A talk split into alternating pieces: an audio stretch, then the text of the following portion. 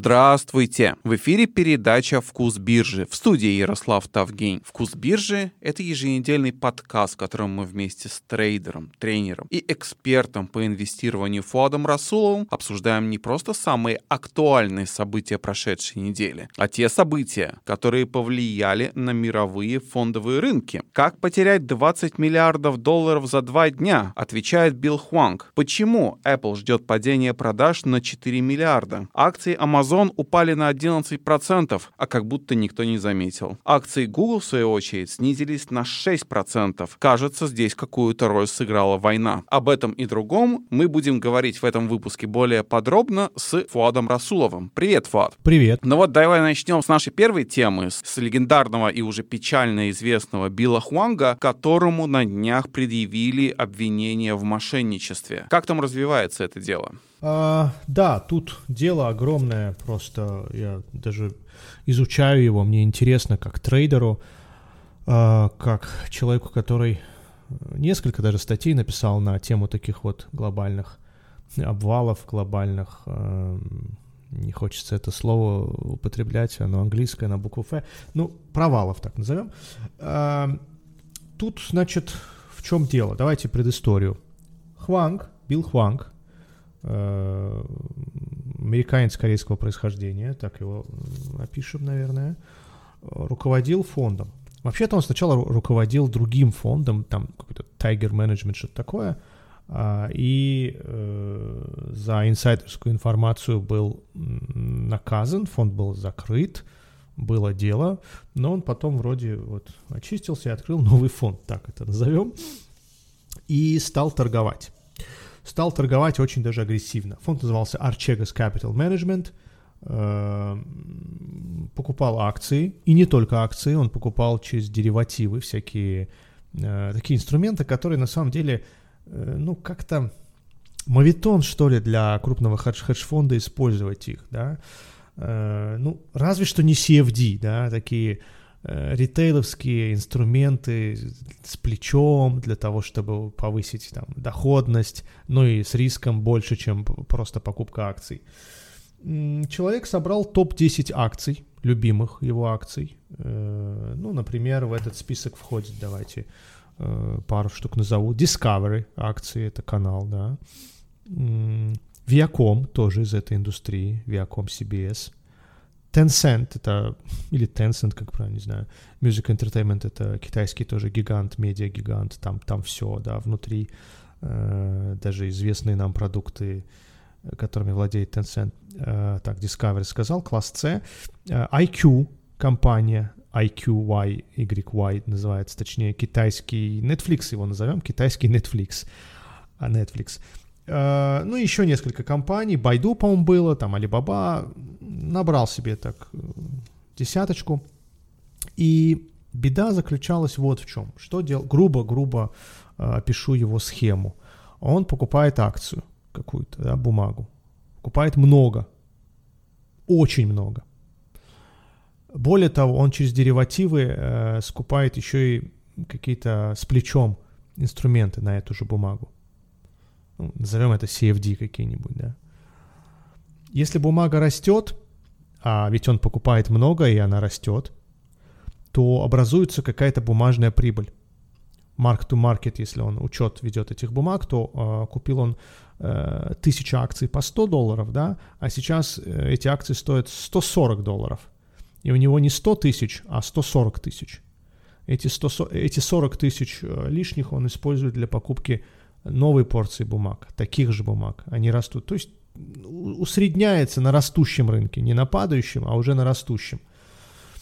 И э, используя деривативы, какие-то там CFD-шки, или как их здесь э, называют, э, не CFD, а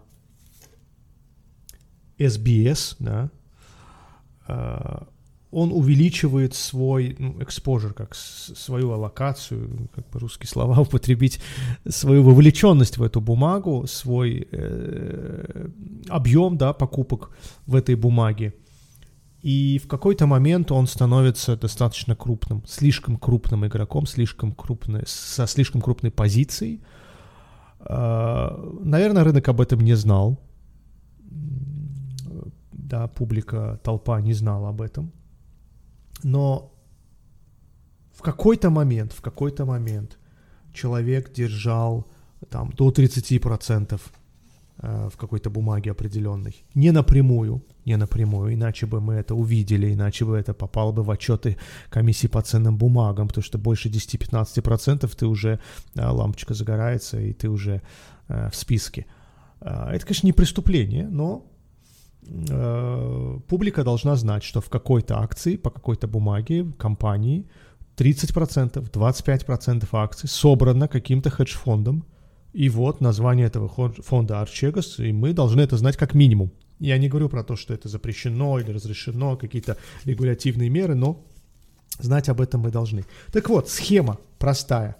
Человек скупает бумаги агрессивно, цены растут, на образовавшуюся бумажную прибыль он снова, ну, грубо говоря, закладывает эту прибыль и покупает снова этих бумаг, они снова растут, потому что агрессивная покупка – это всегда рост цены на рынке, особенно если бумага не супер ликвидная, как Apple какая-нибудь или Tesla. И вот так снежным комом бумага сильно увеличивается, растет в цене. Если вы посмотрите на акции Байду, хотя я не считаю Байду неликвидной э, какой-то мелкой бумагой, но все же э, это можно заметить. Даже Viacom, VIAC тикер, да, у нее э, был, сейчас он изменился, давайте возьмем другой, Discovery, э, вот, сейчас он Warner Brothers называется, наверное, здесь на weekly чарте. Да, вот посмотрите, недельный график акций Discovery. Сейчас у них тикер Warner Brothers Discovery, WBD, и вы увидите, как с ноября 2020 э, года по февраль-март 2021 какие-то 5-6 месяцев бумага улетела с 20 долларов до почти 80, там 78. Э, это, это сильный разгон. Причем там э, был период, да, череда такая, когда бумага росла подряд, без остановки. Раз, два, три, четыре, пять, шесть, семь, восемь, девять, десять, одиннадцать, тринадцать недель подряд. 13 недель бумага росла, росла зеленые свечи. И потом одной, одной недели, одной свечой она, свечой она рухнула а, в район 35, а, 75 вот, за одну неделю.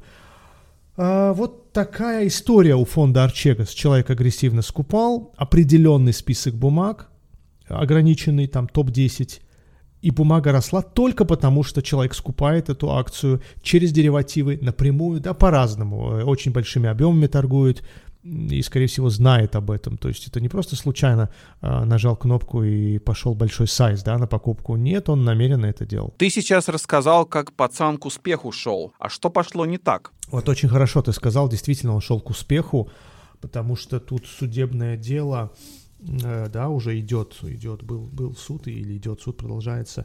Тут вот распечатка его заявлений, а, то, что он отвечает, и смс которые он посылал, или ему аналитики посылали, а, и он а, отвечал на, на, на эти заявления. Ну, например, а, спрашивает его аналитик, Билл, а ты видел, да, реакцию цены? Очень сильная была реакция рынка, цена сильно взлетела. Это потому что сильная бумага, да? Он говорит, нет, это потому что мы покупаем. Ты же понимаешь, если мы покупаем, то бумага растет, если мы много покупаем, то бумага еще сильнее растет. Ну, вторую часть я сам дописал, досказал, но э, то, что он ответил ему нет, это потому что мы покупаем агрессивно, говорит о том, что он знает, что влияет на цену. Покупая э, там 10-15% дневного оборота бумаги, ты влияешь на цену, ты существенное, существенное влияние оказываешь ценой, и это даже может подпадать под манипуляцию. А у меня такой вопрос. Когда-то Джордж Сорос подобным образом прогнул фунт стерлинга, и благодаря этому стал известным легендарным трейдером. Получается, Билл Хуанг сделал то же самое и оказался на скамье подсудимых. В чем разница? Я скажу больше а, наш любимый Илон Маск месяц назад делал то же самое. Месяц назад он активно скупал акции Twitter. И видишь, набрал 9,2 э, или сколько там а, в процентах немало, да. Само по себе э, покупка сама по себе да, на рынке, как операция, не является чем-то незаконным. Ведь мы знаем, Илон Маск покупал, чтобы владеть Twitter – он скупал акции как э, будущий собственник и текущий собственник. а, он скупал акции, потому что хотел держать их в портфеле. Не то чтобы тут речь о сроках, о buy and hold там и так далее, стратегиях, нет. Намерения у него были понятны, чистые, открытые. Человек э, хотел прикупить э, акции Twitter и, и прикупил. Тут проблема в другом, что обвинение скорее заключается в том, каковы были намерения у Билла. А что касается Сороса, там вообще рынок э, нерегулируемый. Он это делал на фунте стерлингов, это Форекс, там нет такой регуляции, там э, ну, во-первых, не докажешь, во-вторых, это же нерегулируемый рынок, тем более в 92 году. Э, могу ошибаться, может, были какие-то, предъявляли какие-то иски, э, пытались спросить, да, у Сороса. Но сейчас это регулируемый рынок, есть правила, четкие правила, в которых сказано, что более 10% ты подпадаешь уже в список э, как минимум инсайдеров, э, держателей крупных пакетов. Э, если Илон Маск покупает пакет для себя, держать, э, иметь да, в портфеле акции, это одна ситуация, там нет ничего криминального, там нет злого умысла, там нет намерений плохих.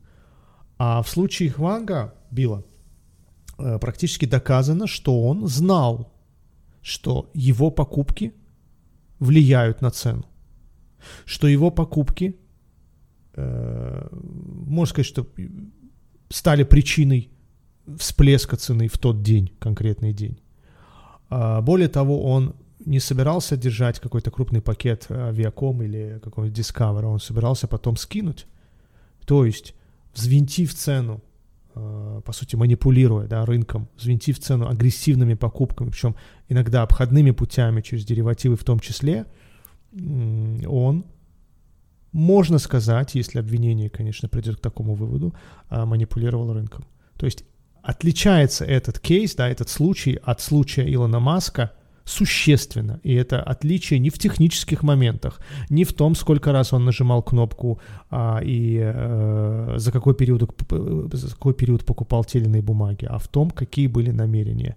И мы увидели, что у Илона Маска намерения были всего лишь купить и держать, и дальше договариваться о, дальнейшей, о дальнейшем наращивании пакета, а у Хванга таких целей не было, у него были более агрессивные, более такие манипуляционные, так скажем, а, цели, то есть быстренько взвинтить, накачать, а, купить и дальше на растущую, так как агрессивная пошла покупка и акции растут агрессивно, на, на эту разницу образованную а, между ценой покупки и текущей ценой, снова купить. Через leverage, через плечо, через деривативы, это все увеличить еще сильнее, и в один момент просто слить эти бумаги. Но не получилось у него. По-моему, на Viacom было такое он решил зафиксировать цену, продать какие-то бумаги, уже приносящие прибыль. Могу ошибаться, тут очень много на самом деле интересных э, моментов, и пока ничего вроде не доказано на 100%, и нет каких-то э, исков или обвинений со стороны э, суда, прокуратуры, но э, Примерно схема выглядит так. Э, не схема даже, а конкретный был случай, который стал первым, наверное, триггером а, спусковым крючком. На Viacom он решил зафикситься, немного продать бумаг, а, вызвал обрушение. Дальше снежным комом он свои же позиции обвалил на, на Viacom.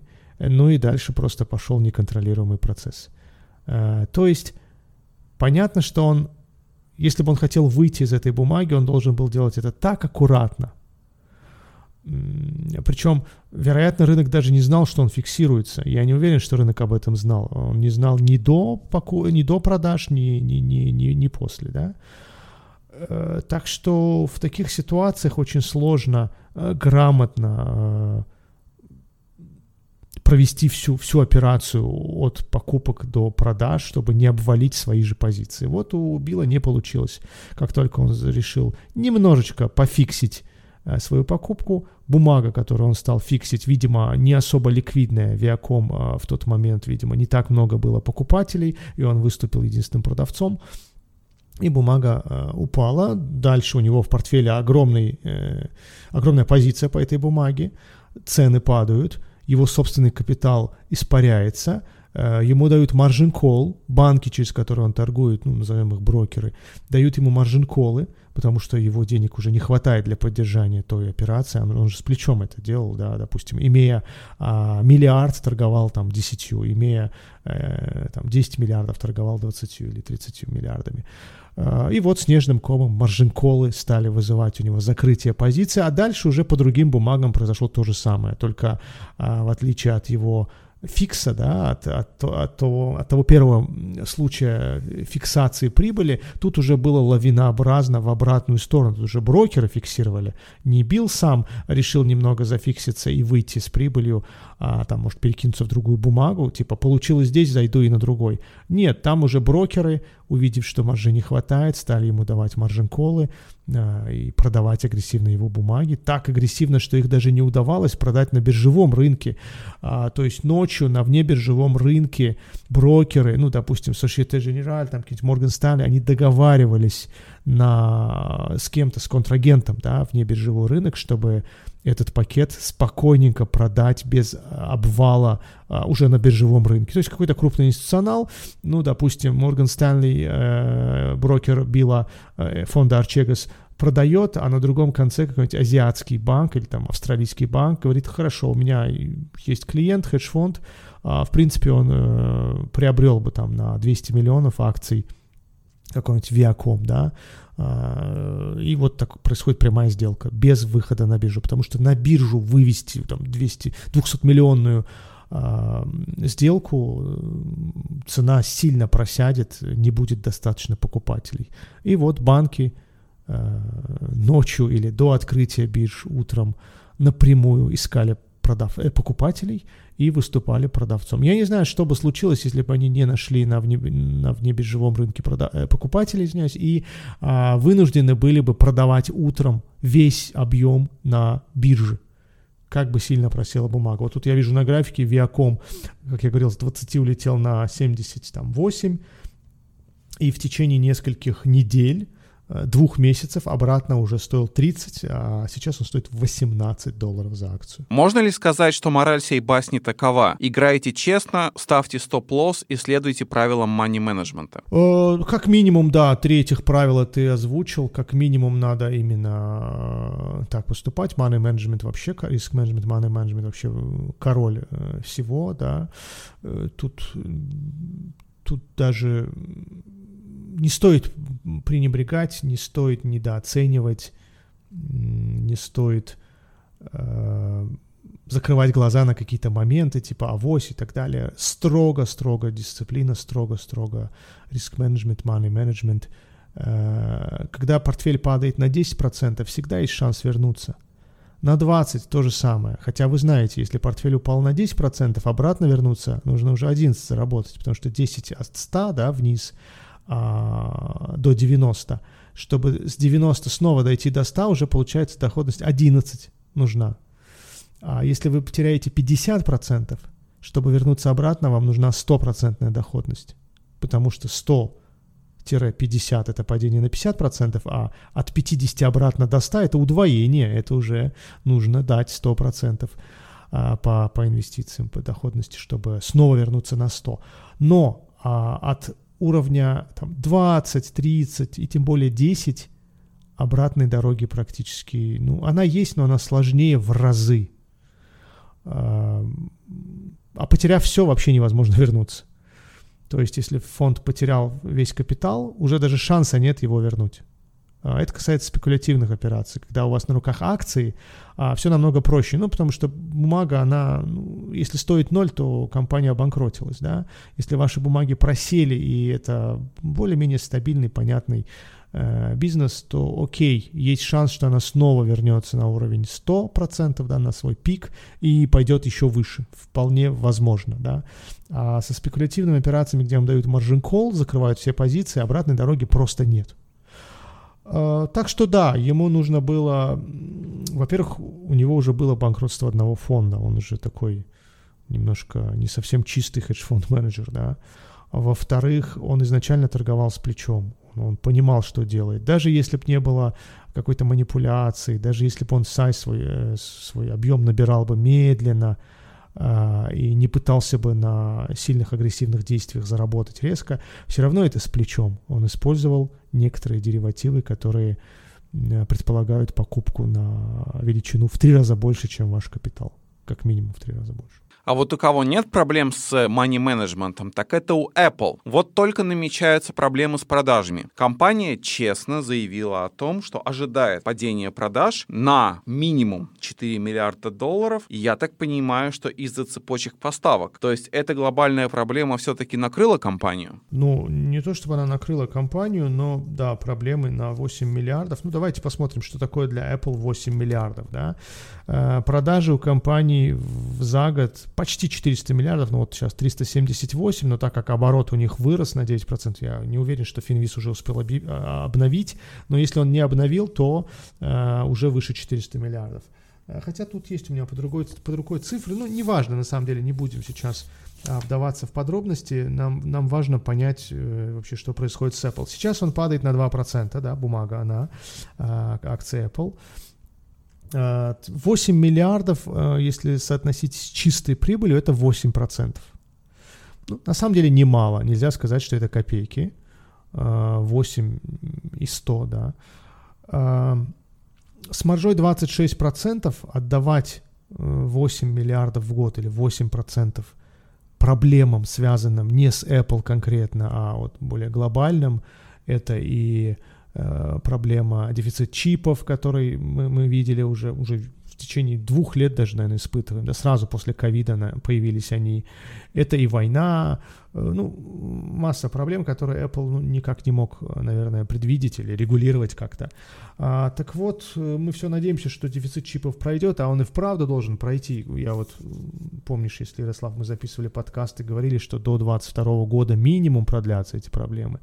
Даже в начале 2022 года они будут иметь место. А тут еще и добавим к этой проблеме, а, помимо войны, еще и э, ковид, локдаун в Китае – порты снова закрыты, снова э, есть проблемы с вывозом, с работой вообще предприятий, то проблема, наверное, даже усугубилась, но точно не разрешилась и не разрешится прямо вот завтра или летом, да. Так что, да, к сожалению, Apple не смог избежать этой беды, этих э, проблем, как и любая другая компания. Хотя Tesla вроде с минимальными потерями выходит из этой проблемы. Э, вроде у них, э, если верить квартальным отчетам, нет таких глобальных проблем, и э, даже Илон Маск как-то об этом говорил. Да, они испытывают их, как и все компании, но это не масштабно, это не смертельно, пока удается кое-как. Вот как раз они заключали с Вале, даже бразильской компанией, договор на поставку никеля, например, да, такие прямые были операции. Сейчас посмотрю котировки Вали, о, хорошую коррекцию, кстати, сделали. А мне как-то писал э, трейдер один, что как раз к моменту, когда я хочу прикупить Валя, хорошую дали скидочку. Действительно, 20 долларов, даже, по-моему, 21 было, да, 21 доллар и 16 мы коснулись.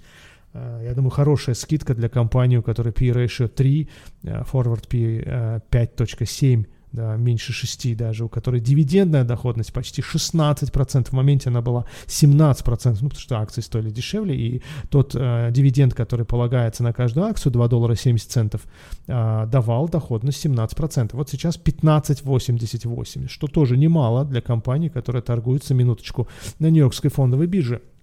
Итак, э, вернемся к Apple. Э, проблема, судя по котировкам, не, не не сильно пугает э, трейдеров, не сильно пугает рынки. Э, Apple вообще уже который, который месяц стоит в узком диапазоне. Вот с ноября э, диапазон 150-180. Мы уходим на новый максимум, пытаемся пробиться, коррекция. Снова попытка, 175, коррекция. А, еще одна попытка была, 180 ударили а, месяц назад, 5 недель тому назад. А, и опять война, коррекция на хай-теках и так далее, и снова коррекция. И вот отчет, э, на самом деле, он не очень плохой. Ну вот посмотрите, например, если говорить о, об обороте, да, 9% прирост оборота. Дальше, давайте пройдемся быстро по цифрам. Так, это акции. Вот у нас тут распечатка у меня есть. 8,6 точнее выросли э, продажи, оборот до 97 миллиардов. Да, здесь цифра старая была в Финвизе, 97, почти 100 э, миллиардов за квартал. То есть в годовом исчислении э, получается как раз 400, наверное, да. Э, дальше. Это произошло ожидание, потому что аналитики ожидали 94 миллиарда. Уже хорошо, лучше, чем ожидание. Прибыль на акцию. Э, ожидания были доллар 42, доллар 43, а вышло доллар 52. Хорошо. Дальше. Э, давайте что-нибудь важное я затрону. Дивиденд, да, кстати, по дивидендам – Apple заявила, что увеличивает э, repurchase, да, выкуп акций, и дивиденд вырастет на 5% до 23 центов за э, акцию. Вот сейчас он 88 центов в год, то есть 22 цента в квартал, и вырастет до 23. Ну, это примерно 5%, да, получается. Дальше я не вижу ничего особо интересного. Тут все вроде неплохо, а, распределение по секторам, да, по сегментам у Apple. Ну, например, iPad было продано на 7,6 миллиардов, э, упала цифра на 2%. Что еще тут? В прошлом квартале вот новый сегмент есть у Apple, он называется wearables, home and accessories, да, категория, всякие там Apple Watch, Apple TV, HomePad, вот эти вот uh, умный дом, AirPods, ну, такие небольшие товары, которые появились вроде недавно, несколько лет, как Apple их производит, продает. Вот этот бизнес, новый, так назовем, ну, допустим, перспективный, он сгенерировал 8,8 миллиардов, ожидали хотя 9. Вот такой был очень мягко говоря, надеялись на этот сектор, что он будет откусывать пирог и меньше будет э, Apple зарабатывать на айфонах и больше на чем-то другом. Это очень хорошая тенденция, она уже идет, она уже э, Apple стал да, на путь диверсификации своих продуктов. Мы помним, несколько лет назад практически 70% бизнеса э, прибыли приходилось, приходились на айфоны, и это плохо, да, называли компанию Apple называли компанией одного продукта. И вот сейчас идет диверсификация, но вот этот сегмент в этом квартале рос не сильно. А иными словами, отчет не очень плохой, может даже где-то хороший, но, но вот эта проблема до 8 миллиардов терять на какой-то а, проблеме, одной проблеме, да, а что если со спросом будут какие-то, да, трудности? Это, конечно, давит на рынок, спекулянты, инвесторы не рады этому, и если уж были какие-то мощные покупки э, в надежде на дальнейшее продолжение тенденции, на, увидев хорошие, относительно хорошие цифры, то точно такая же была Точно такой же был прессинг со стороны медведей, и они продавали. И вот мы видим в итоге, э, что сегодня с объемом, объемом в полтора раза превышающим дневной объем. Мы сначала увидели максимум дня 165 с чем-то долларов за акцию, и сейчас валимся вниз на 160. Э, вот такой прессинг. Потихонечку аналитики разжевывают цифры, читают отчетности, понимают, что ну так себе. А если уж эти 8 миллиардов сразу вычесть из бизнеса, то это 8% годовой прибыли. Вот мы сейчас с тобой общаемся, а акции Amazon прямо сейчас, вместо того, чтобы праздновать вечер пятницы, падают на 13%. А эти-то куда? Да, Amazon меня лично очень сильно разочаровал. Я, я даже не успел все цифры э, изучить подробно. Э, буду копаться в цифрах, буду смотреть, что не так. Ну, конечно, реакция рынка а, она не означает, что там все очень плохо, да, это может быть просто overreaction. Э, я даже где-то хочу, чтобы так было. Э, с Амазоном, да, такая беда. На отчетности он очень бурно реагирует. Иногда хорошо, иногда плохо. Помните, последний отчет был несколько недель назад. Э, акции хорошие сделали, такой апсайд, хороший, хорошую прибавку дневную. Там, по-моему, они объявили о повышении цены на Prime, что уже само по себе, да, неплохая сумма, прибавка к пенсии – и э, что-то еще было позитивное. В этот раз э, единственный мощный негатив, о котором я точно знаю и который действительно меня огорчает, это profit margin. Он упал, он серьезно, существенно упал. 7% а, было, вот сейчас я вижу здесь 7%, это старая цифра, Финвис объявляет, обновляет а, позже, на следующий день. А, по-моему, эта цифра упала что-то вроде 4-5, э, могу ошибаться. Ну, это очень важно для Амазона, потому что он работает на обороте, да, это marketplace, огромный-огромный оборот, я даже скажу какой, угадайте, э, продают они на полтриллиона, полтриллиона долларов в год – и выжимают оттуда 33 миллиарда. Э, ну, это получается примерно 7%. И если эта маржа меняется, уменьшается, ну, хотя бы на 1%, посчитайте, сколько они недополучают, только потому что выросли издержки э, или какая-то другая беда. 1% э, для полутриллионного оборота это очень много. Э, вот так. То есть, если бы у них была бы рентабельность там 26%, там, не знаю, больше, да, даже, то э, влияние, изменение этой самой рентабельности не сильно бы огорчало. Ну, где 26, там и 25, да. А тут нет, тут 1% изменения, ухудшения, это уже серьезные деньги. Хорошо, э, Amazon, что я могу сказать? Бумага выглядит средним, вот, по э, оценке, по valuation, как мы называем по- по-русски, по, ну, оценке, да, та, такое слово общее. Э, и долгов особо нет, все средненькое.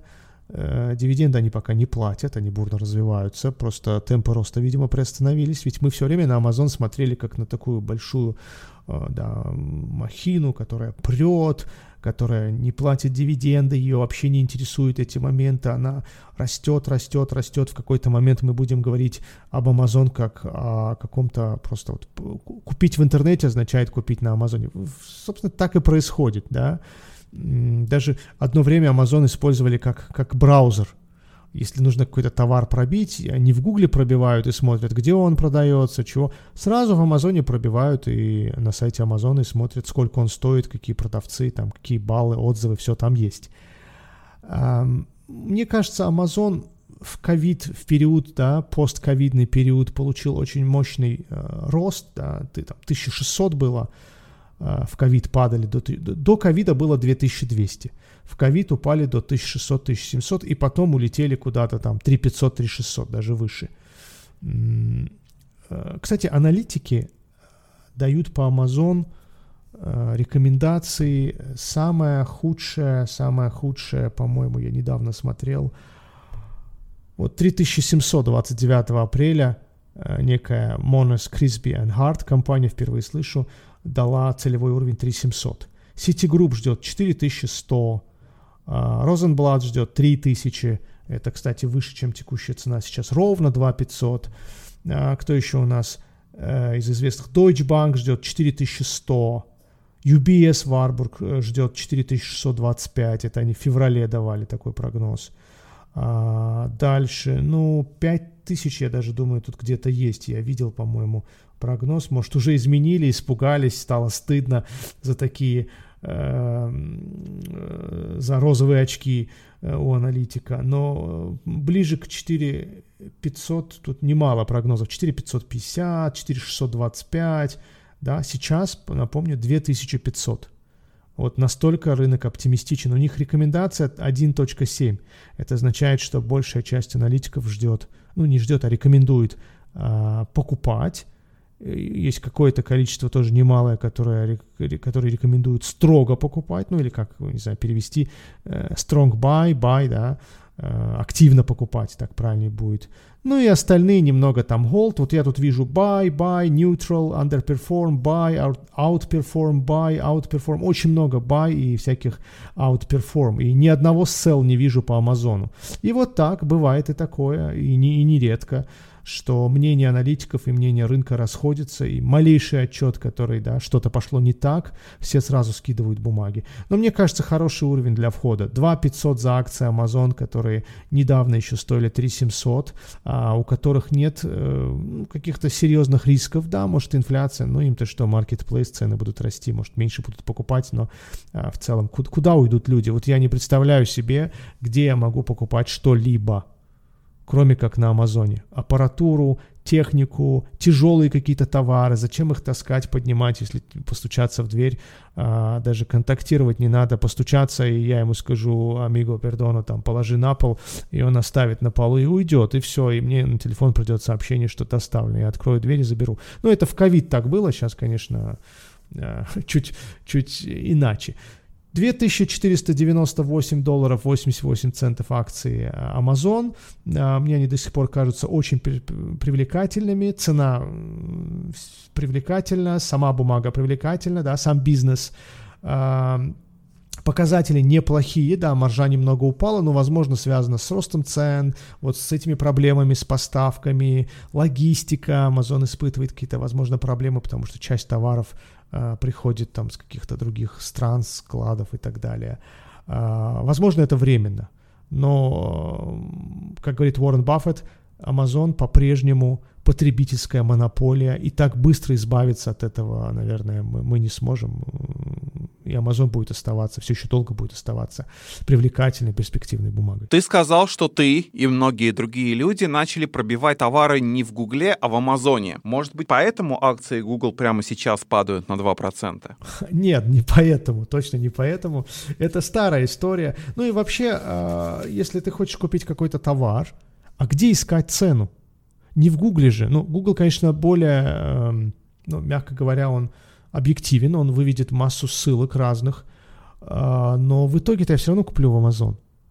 В итоге я не буду бегать по какому-то там левому магазину abcdef.com, который дает аж там 30% скидку, хотя я понимаю, что даже производитель такую наценку не делает, да, какой-то там товар, электроника и так далее. А, я максимум увижу в Гугле, ну не максимум, Google действительно молодец в этом смысле. Вот давайте вбьем а, какой-нибудь а, товар, ну, например, колонки Дали, да, speakers, Дали, да, вот, ну пускай будет Zensor 3. Выходит шапка, реклама, да, называется, купить спикеры Дали. Это от Гугла, ну понятно, я в Гугле вбил.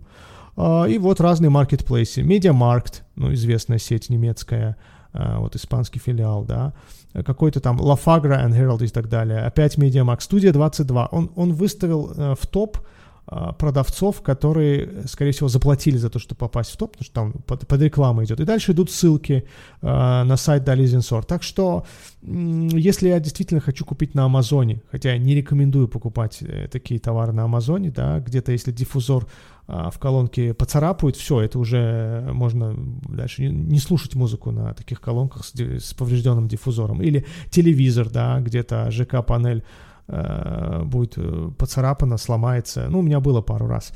Ну, конечно, они возвращают, но лучше.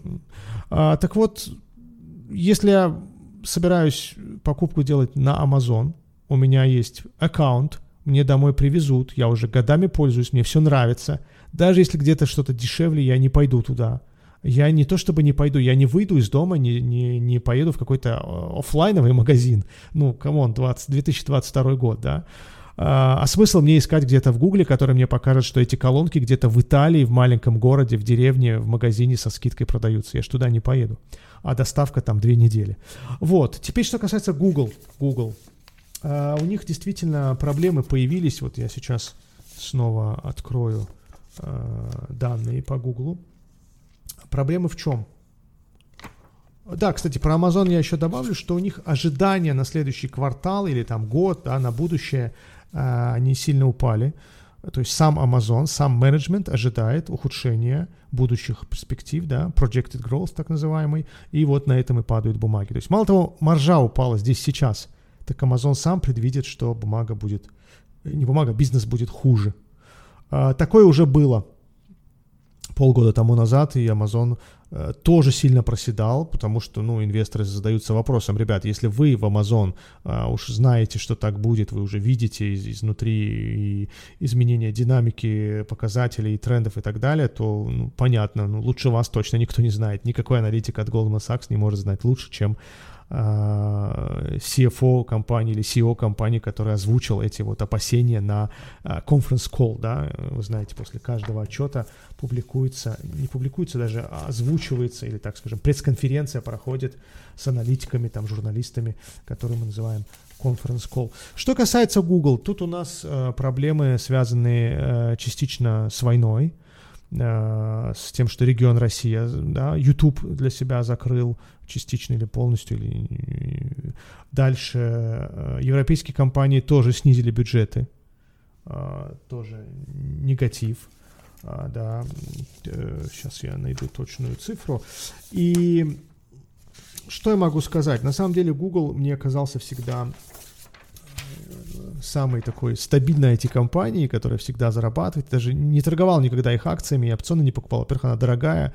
А, посмотрите на котировки, как мы говорили уже до этого а, в, в подкасте, посвященном Twitter, что бумага, когда она дорогая, сложно не торговать маркет-нейтральной стратегией, потому что стоимость опционов а, дорога. Сейчас я вбью Google. Да, Alphabet. Ну, во-первых, э, P-ratio у них неплохой для IT-компаний. Forward вообще 21 сказка. Э, стоит компания триллион 639 миллиардов. Дивидендов не платят, понятно, это не та компания, которая дивиденды платит. Э, дальше, profit margin 30% почти. Ну, это просто космос, да, это, это очень хорошая цифра. Ну, понятно, монопольное положение Google использует, э, умеет, да, удается Google использует свое монопольное положение. 56% gross margin, 29,5, почти 30 чистый profit margin. Э, все цифры были неплохими, долгов вообще нет, ноль, да. Все цифры, цифры были неплохими, но вот э, последний отчет показал, что акции, кстати, падают сейчас на 2%, но в моменте они упали на целых 6%. А, что говорит нам отчет? Отчет нам говорит следующее, что выручка оказалась на 23% больше. Это хорошая новость. Но аналитики ожидали э, 68,11 миллиардов, а вышло 68,01. Ну, что тут э, важнее, ожидания аналитиков или факты, я не знаю. Конечно же, э, факт, но, может быть, ожидания были завышенными, мы не знаем. А, но это не важно. Действительно, компании должны удовлетворять или, так скажем, соответствовать тем ожиданиям, которые закладывает весь Уолл-стрит. Это не то чтобы ожидание, желаемое за реальность. Да? Это э, мнение десятков аналитиков, которые знают э, ситуацию на рынке и примерно предполагают, сколько мог бы заработать на этой ситуации Google. А, это среднее, да, усредненное мнение, и оно, оно важнее, чем даже прошлые цифры. Резюмируем. Самая главная проблема в этом квартале у Google была связана с войной.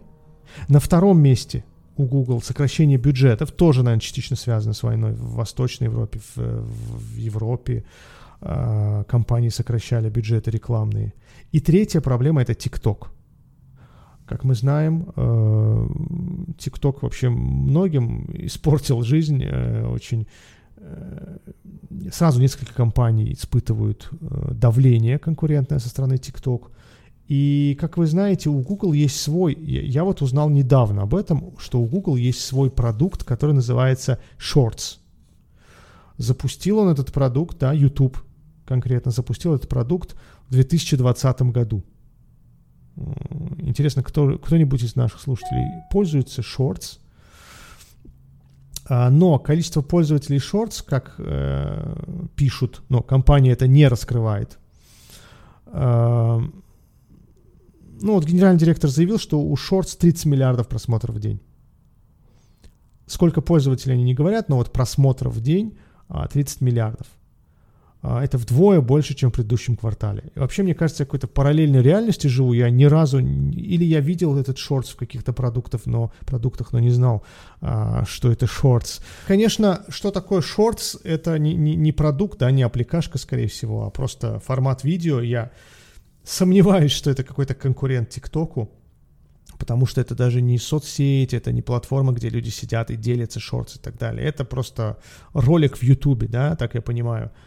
Поэтому мы не знаем, где это, мы не снимаем специальный шортс. Точнее, в рекламных целях наверняка там рекомендуется снимать шортс, чтобы потом это как-то попало в Ютубе нужной аудитории. Да, это хорошо, но нет такого вкусного, интересного продукта, которым бы мы пользовались намеренно, подсели бы на него только потому, что он там называется шорт, и он вот такой-то, такой-то. Да? Это просто вид продукта Google, которым, формат даже нет, не формат продукта Google, а, которым он, так сказать, упаковал видео, интересные ролики, и который лучше зайдет, как они думают, чем какие-то другие а, формы этих роликов, да, а, длинные какие-то там а, видосики э, с длительностью больше 20 или даже меньше 20 минут.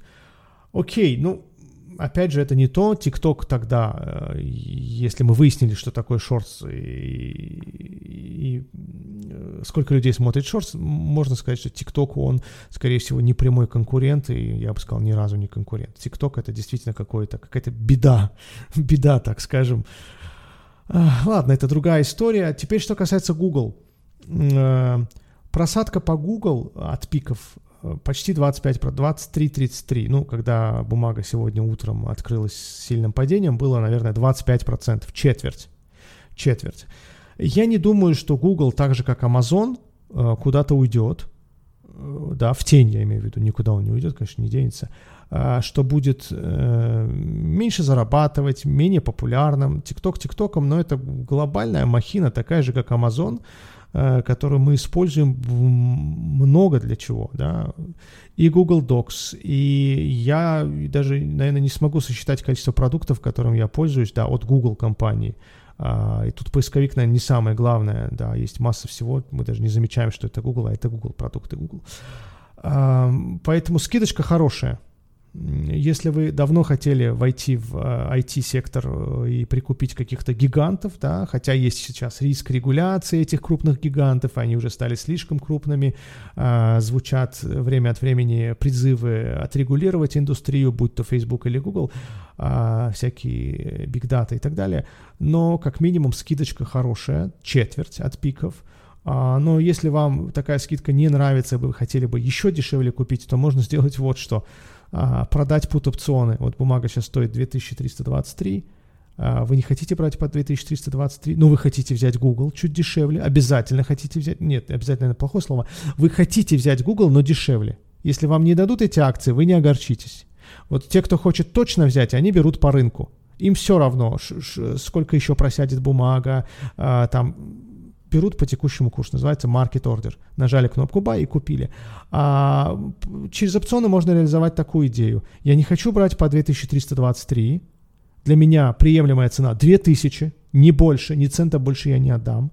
Поэтому я продаю пари, назовем пари, put опцион, что бумага не уйдет ниже 2000. Если она уйдет, мне дадут бумагу по 2000. Итак, мы получаем два сценария. Первый, бумага упала ниже 2000, допустим, на 1920. И мне по истечению опциона дали бумагу по 2000. И я думаю, как хорошо я не купил тогда а, по 2323, а взял по 2000. Еще я за это взял а, премию, вычитываю с стоимости цены, да, котировки, ну, допустим, 50 долларов. Итого у меня получилось 1950. Отлично. Моя цена покупки 1950. Но есть и другой сценарий. А, не то чтобы он хуже, он даже лучше где-то. Э, по крайней мере, в нем нет убытков, ну, потому что если акция упадет, то какая разница, от 2000 падать или от 1950, да, все равно это убыток. Так вот, второй сценарий таков, бумага не падает, а, это было дно, она дальше растет, я просто не получаю акции по 2000. Но зато у меня остаются те 50 долларов, которые мне дали в качестве э, премии, это называется премия, ну или давайте назовем взятка. В качестве взятки сказали, вот тебе 50 долларов, гарантирую, что ты у меня купишь акцию по 2000. Ну, это выглядит как какой-то пари, договор юридическое. Нет, это одним, кноп... А, одним нажатием кнопки делается.